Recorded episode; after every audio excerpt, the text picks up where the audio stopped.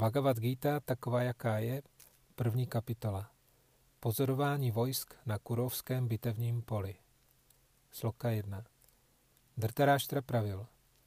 O Sanjayo, co učinili moji a pándovi synové potom, co se s touhou bojovat schromáždili na poutním místě Kurukšétře? Sloka 2. Sanjaya pravil. O králi, po zhlédnutí vojska seřazeného syny Pándua do vojenského šiku přistoupil král Duryodhana ke svému učiteli a pronesl následující slova. Sloka 3. O můj učiteli, pohleď na mohutné vojsko pándových synů, které tak zkušeně seřadil tvůj inteligentní žák, syn Drupady. Sloka 4. V této armádě je mnoho hrdinných lučišníků, kteří se v boji vyrovnají Bhímovi a Arjunovi. Velcí bojovníci, jako například Jujudhána, Viráta a Drupada. Sloka 5. Jsou zde také odvážní a mocní bojovníci, jako je Dhrištakétu, Čekitána, Káširáža, Purujit, Kuntibhoja a Šajbia. Sloka 6. Je tu mocný Judhamániu, velice silný Utamauja, syn Subhadry a synové Draupady. Ti všichni jsou velkými bojovníky na válečných vozech. Sloka 7. O nejlepší z bráhmanů, dovol mi však, abych tě spravil o velitelích, kteří jsou zvláště způsobili k vedení mých vojsk. Sloka 8. Jsou zde osobnosti, jako například ty sám, Bhishma, Karna, Kripa, Ashvatthama, Vikarna a Somadatův syn Bhurišrava, jež vycházejí z boje vždy vítězně. Sloka 9. Je tu i mnoho jiných hrdinů, kteří jsou připraveni za mne položit život. Všichni jsou vyzbrojeni nejrůznějšími zbraněmi a výborně ovládají vojenskou vědu. Sloka 10. Naše síla je nezměrná a dokonale nás chrání praotec Bíšma, zatímco síla pándovců, pečlivě chráněných Bímou, je omezená. Sloka 11. Vy všichni, jak tu stojíte na svých příslušných strategických místech, ze kterých hrozí proniknutí do vojenského šiku, musíte nyní praotce Bhíšmu ze všech sil podpořit. Sloka 12. Bhíšma, mocný a statečný praotec kurovské dynastie, potom hlasitě zatroubil na svoji lasturu. Vydal zvuk podobný řevu lva, působící Duryodhanovi radost. Sloka 13. Poté ostatní najednou rozezněli své lastury, bubny, polnice, trumpety a rohy, které dohromady vytvořily burácivý zvuk. Sloka 14. Na opačné straně, na velkém válečném voze, taženém bílými koňmi, zatroubili na své transcendentální lastury pán Šrý Kršna s Arjunou. Sloka 15.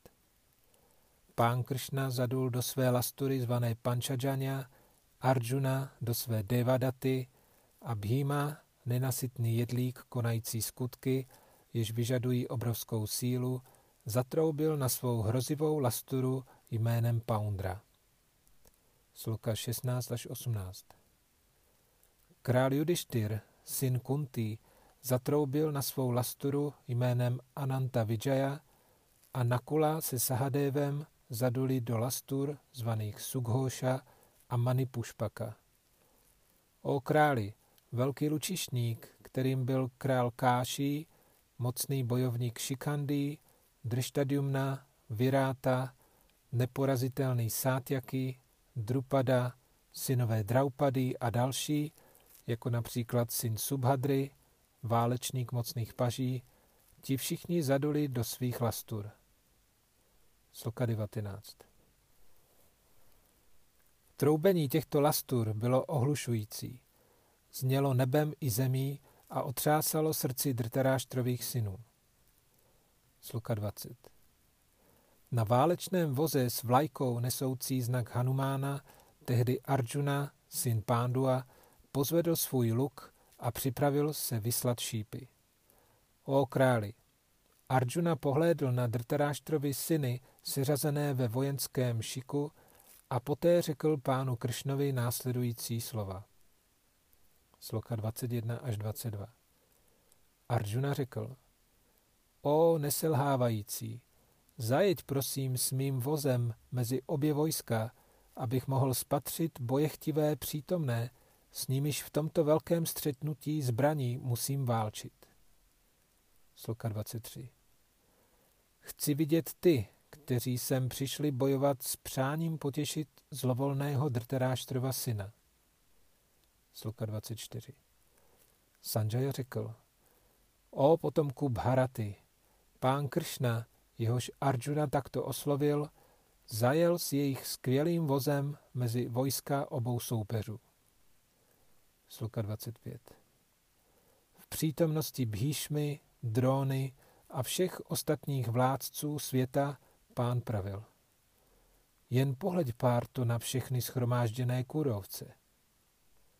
Sloka 26. V řadách obou vojsk Arjuna spatřil své otce, dědy, učitele, strýce z matčiny strany, bratry, syny, vnuky, přátele a také tchány a příznivce. Sloka 27. Když Arjuna, syn Kunti, uviděl všechny tyto přátele a příbuzné, přemohl ho soucit a promluvil následovně. Sloka 28. Arjuna řekl, O Kršno, při pohledu na mé přátelé a příbuzné, kteří přede mnou stojí v tak bojovné náladě, cítím, jak se chvějí údy mého těla a vysychá mi v ústech. Sloka 29. Třesu se po celém těle, ježí se mi chlupy, luk Gandíva mi padá z ruky a kůže mě pálí.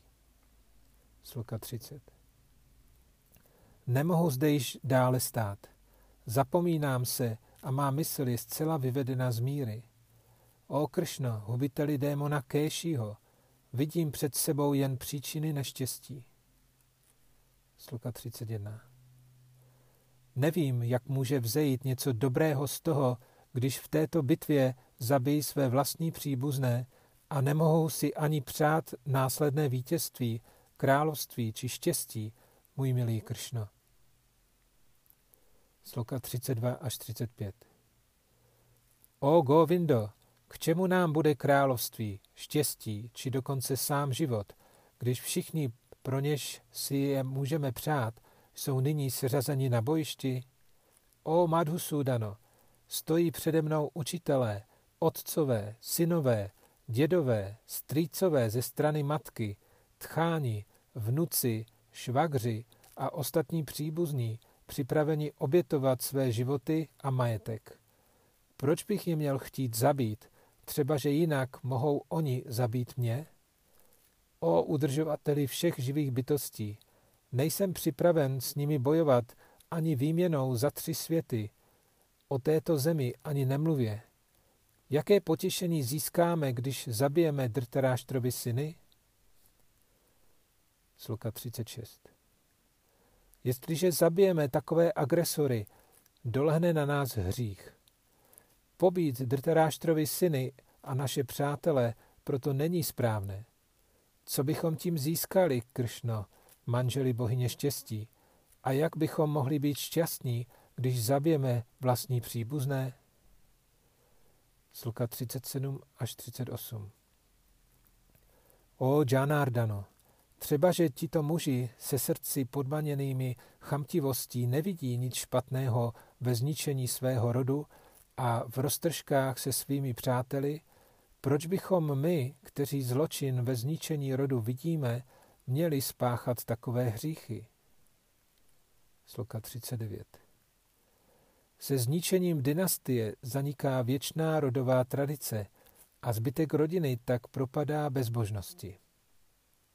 Sloka 40 O Kršno, potomku Vršnyho, když v rodině převládá bezbožnost, dochází k mravnímu úpadku žen a následkem znič- znečištění žen přichází na svět nežádoucí potomstvo.